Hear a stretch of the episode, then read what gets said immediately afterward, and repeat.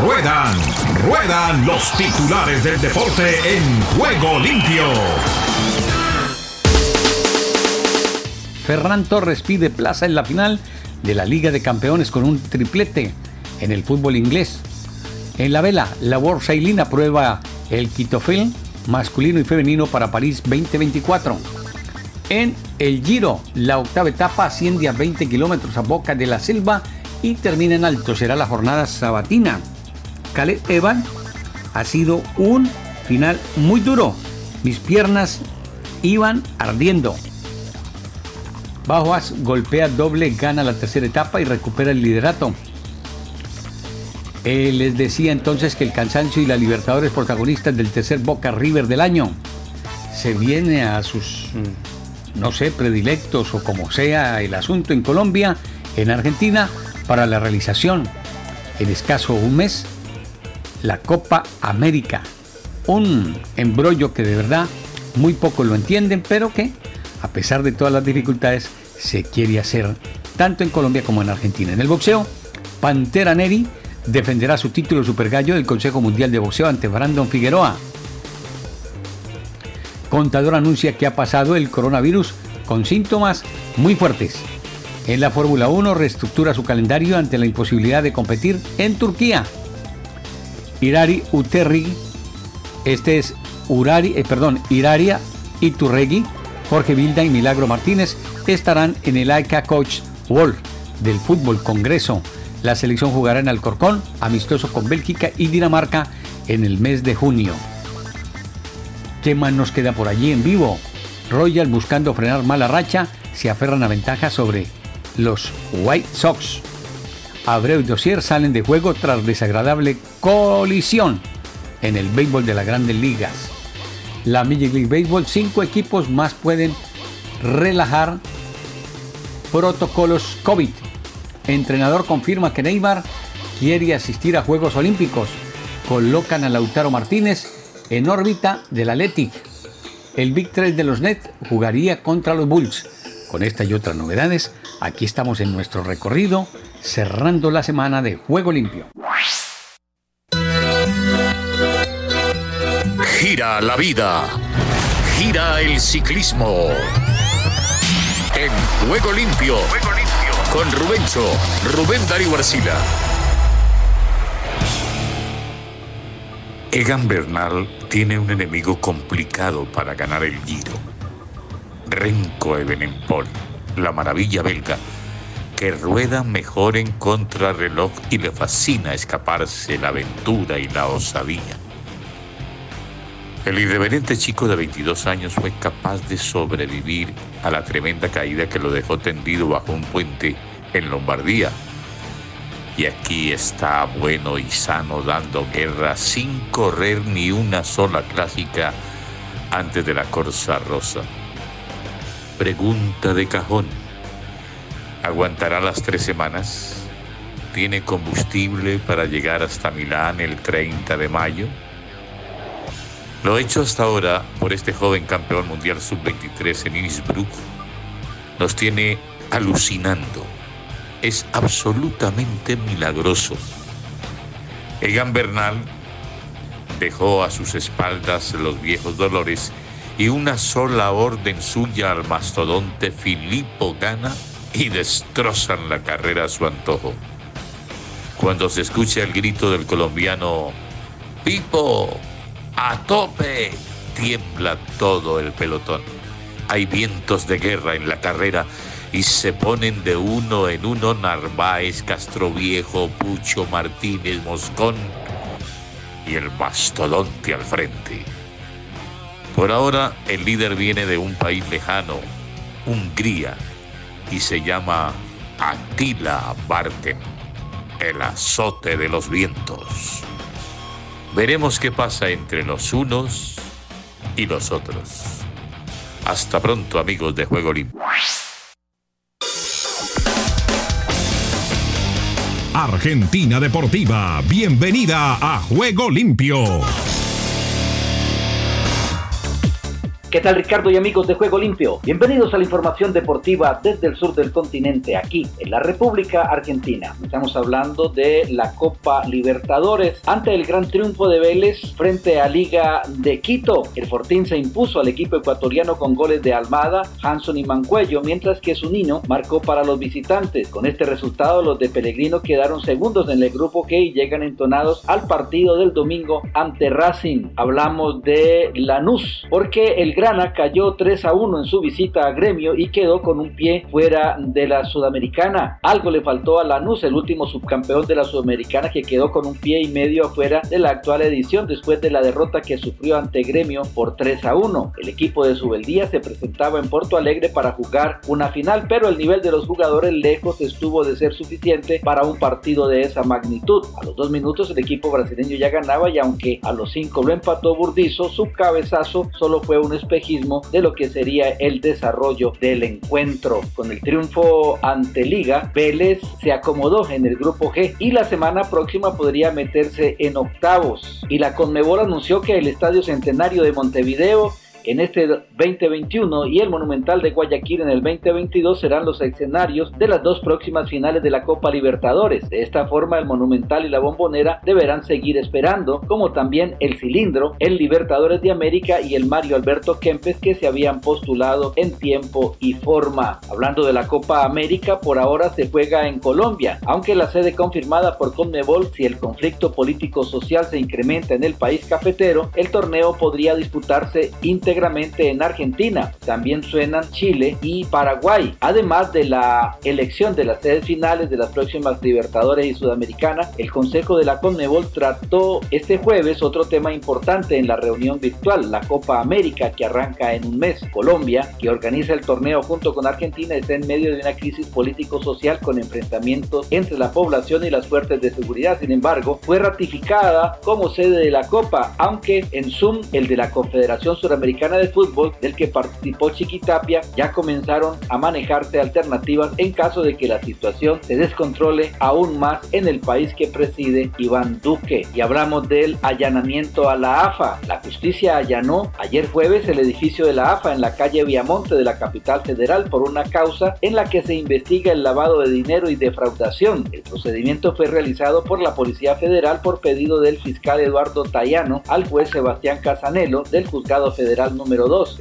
Pidió información relacionada a contratos que la AFA firmó con distintas empresas vinculadas a la tecnología, el marketing y la explotación de la imagen digital de la entidad y de la selección. Por eso los oficiales retiraron documentación. Entre los denunciados por los delitos que investiga la causa está el presidente de la AFA, Claudio Chiquitapia, porque supuestamente le cedió exclusividad a favor de la sociedad World Eleven por 20 años y los beneficiados serían amigos personales. Todo se inició por una denuncia realizada el 23 de marzo por distintas contrataciones con movimientos de dinero para diversas firmas. Y hablamos de el básquetbol porque Oveja Hernández firmó el acuerdo y dirigirá a la selección en Tokio 2020. Ya se oficializó entonces el regreso del entrenador y confirmó su presencia en los Juegos Olímpicos. Tres semanas pasaron desde que Sergio Hernández emitió el comunicado con el cual anunció su alejamiento del Casademon Zaragoza para que por fin este miércoles la Confederación Argentina de Básquet oficializó el regreso. Vuelve el oveja al seleccionado argentino y vuelve para los Juegos Olímpicos. Y hablamos de San Lorenzo que va en busca de un manager. El papelón de este semestre fue el golpe terminal para que la dirigencia decida hacer una reestructuración del fútbol. Los pésimos resultados que obtuvo en este 2021 fueron la gota que rebalsó el vaso. Fue el punto final de una historia que viene repitiéndose en los últimos años. Fue el fin de un cuento que ya se sabía cómo iba a concluir antes de ser contado. La eliminación de la Copa de la Liga Profesional ante Racing y de la Sudamericana contra Rosario Central hizo reaccionar a una dirigencia que estaba dormida sin siquiera haberlo notado. San Lorenzo tuvo que volver a morder la lona para entender que para modificar el fin hay que alterar los medios y ahora comienza entonces un nuevo ciclón. Y bien Ricardo, esta es toda la información del músculo aquí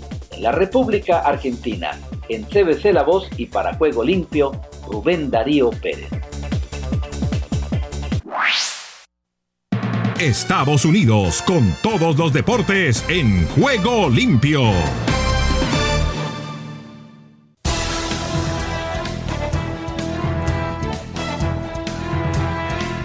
Aquí comienza Deportivo Internacional, una producción de La Voz de América. Les informa Henry Llanos.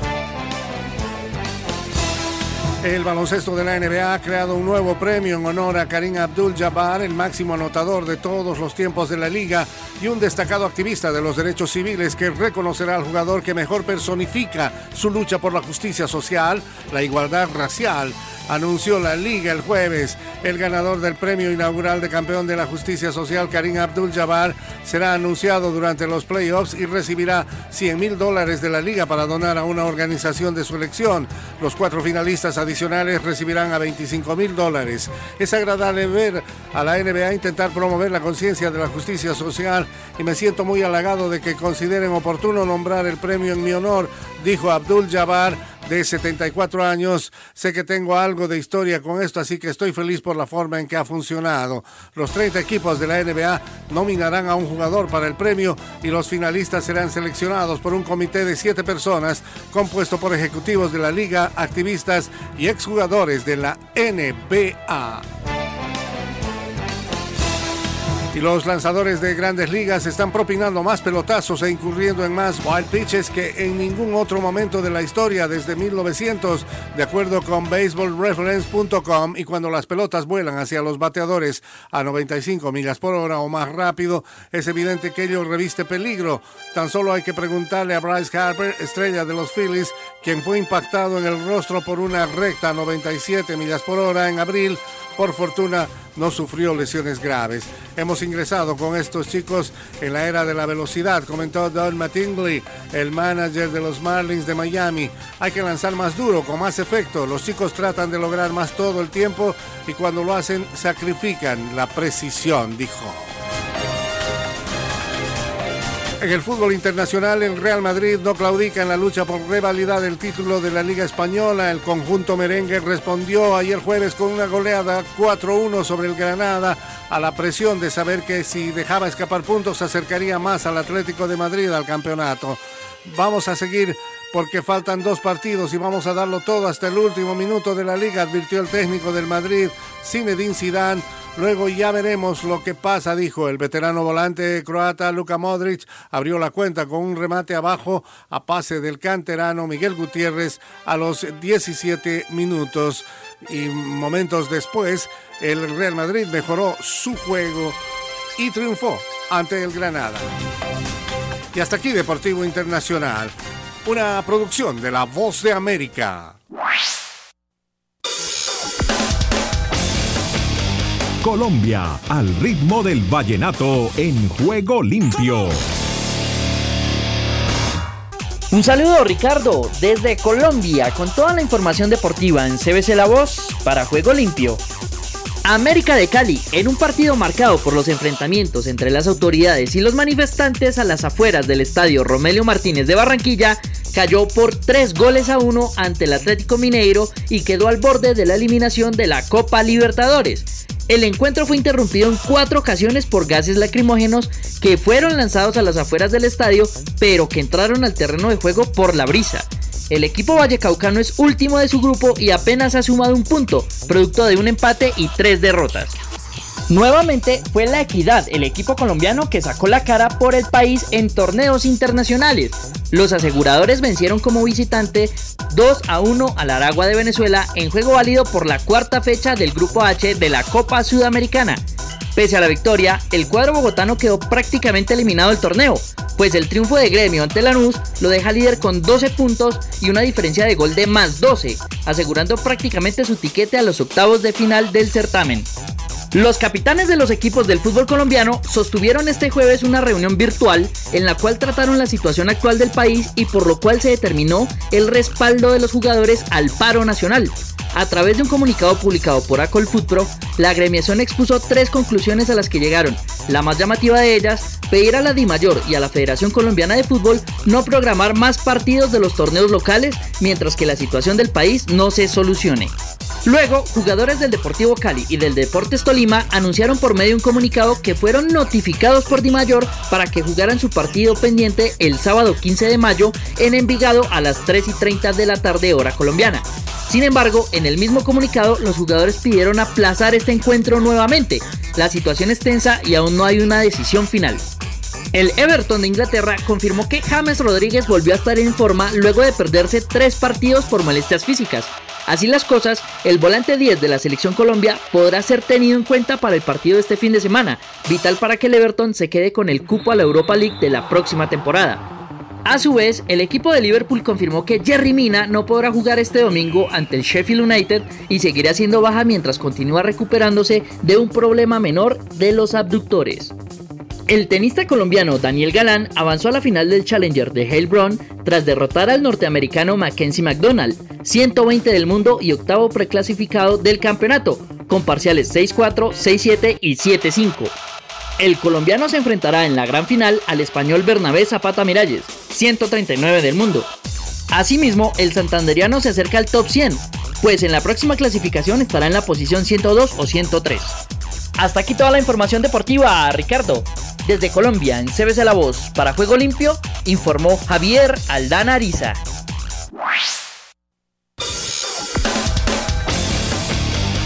Costa Rica vive el deporte en juego limpio.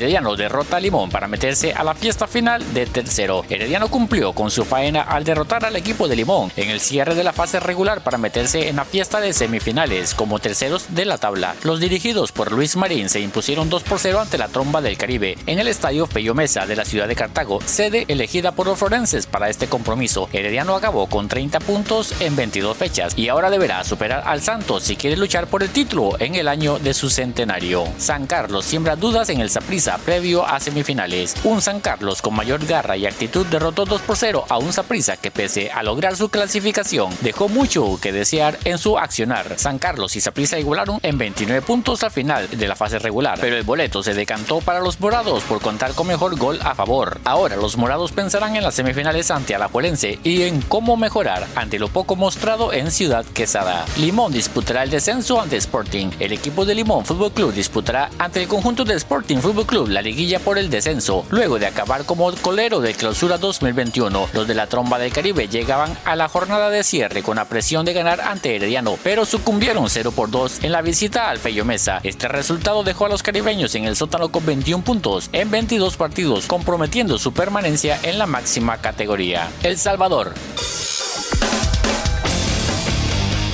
El Salvador vibra con los deportes en juego limpio.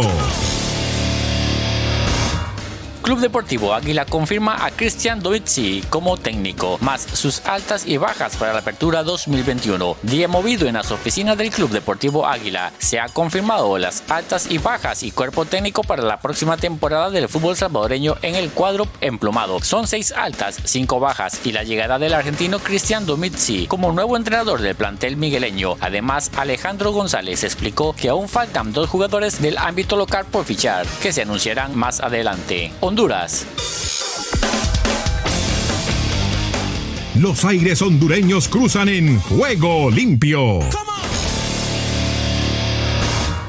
Domingo y miércoles se jugarán finales de liguilla. El secretario de la Liga Nacional Profesional, Salomón Galindo, confirmó las fechas de los juegos de final de liguilla entre Motagua y Olimpia, que serán este domingo 16 a las 6 de la tarde y el miércoles a las 7 de la noche, horario centroamericano en este mes de mayo, ambos en el Estadio Nacional de Tegucigalpa y sin la presencia de aficionados. El juego de vuelta será el próximo miércoles a las 7 de la noche, horario centroamericano. Honduras debuta en Copa Oro el 13 de julio ante Granada en Houston. La CONCACAF ha anunciado el calendario completo de la Copa Oro 2021, la principal competencia de selecciones nacionales masculinas de la región. Honduras debuta el 13 de julio en Houston, Texas, ante Granada, mientras cuatro días después enfrenta a Panamá y cierra el 20 de julio enfrentando a Qatar. Panamá. De Panamá para el mundo entero en juego limpio. Qatar será el primer rival de Panamá en la Copa Oro. Panamá debutará ante su similar de Qatar en la fase de grupos de la Copa Oro de fútbol, que se jugará en julio próximo en Estados Unidos, confirmó la Federación Panameña de Fútbol. En un comunicado, la federación precisa que la selección canalera dirigida por Tomás Christiansen tendrá su primer partido el 13 de julio ante Qatar en el BBVA Stadium de la ciudad de Houston. Tauro Fútbol Club y Plaza Amador, primeras semifinalistas de la Liga de Fútbol Femenina. El Tauro Fútbol Club Femenino se impuso 2 por 1 ante el Sporting San Miguelito en el estadio Luis Ernesto Cascarita Tapia, después de haber igualado sin goles en el partido de ida de cuartos de final del torneo Apertura 2021 de la Liga Femenina de Fútbol. Por su parte, las Leonas de Plaza Amador vencieron 1 por 0 a las actuales campeonas del Atlético Nacional en la vuelta de cuartos de final jugado en el estadio Maracaná. Desde el centro de América y del Caribe les informó para Juego Limpio de CBC La Voz, Esdras Salazar. Solo un minuto. Cuando atravesamos tiempos difíciles nos preguntamos, ¿por qué está pasándome esto? La palabra de Dios nos dice que vivimos en un mundo caído lleno de pecadores, que incluso los redimidos no están exentos de problemas, pero como creyentes sabemos que Dios usa nuestros problemas para lograr sus buenos propósitos, aunque a veces son el medio del Señor para corregirnos cuando nos desviamos, las pruebas también nos a depender de Él y a confiar en que responderá a nuestras necesidades. Al entender estas cosas, usted puede comenzar a reconocer la adversidad como un recordatorio del gran amor de Dios. Así que sea cual sea la razón de la prueba que esté atravesando, tenga en cuenta que Él la ha permitido para su bien. Si deseas tener esta parte del programa, escribe a juegolimpio.cbcla2.com y arriba el ánimo.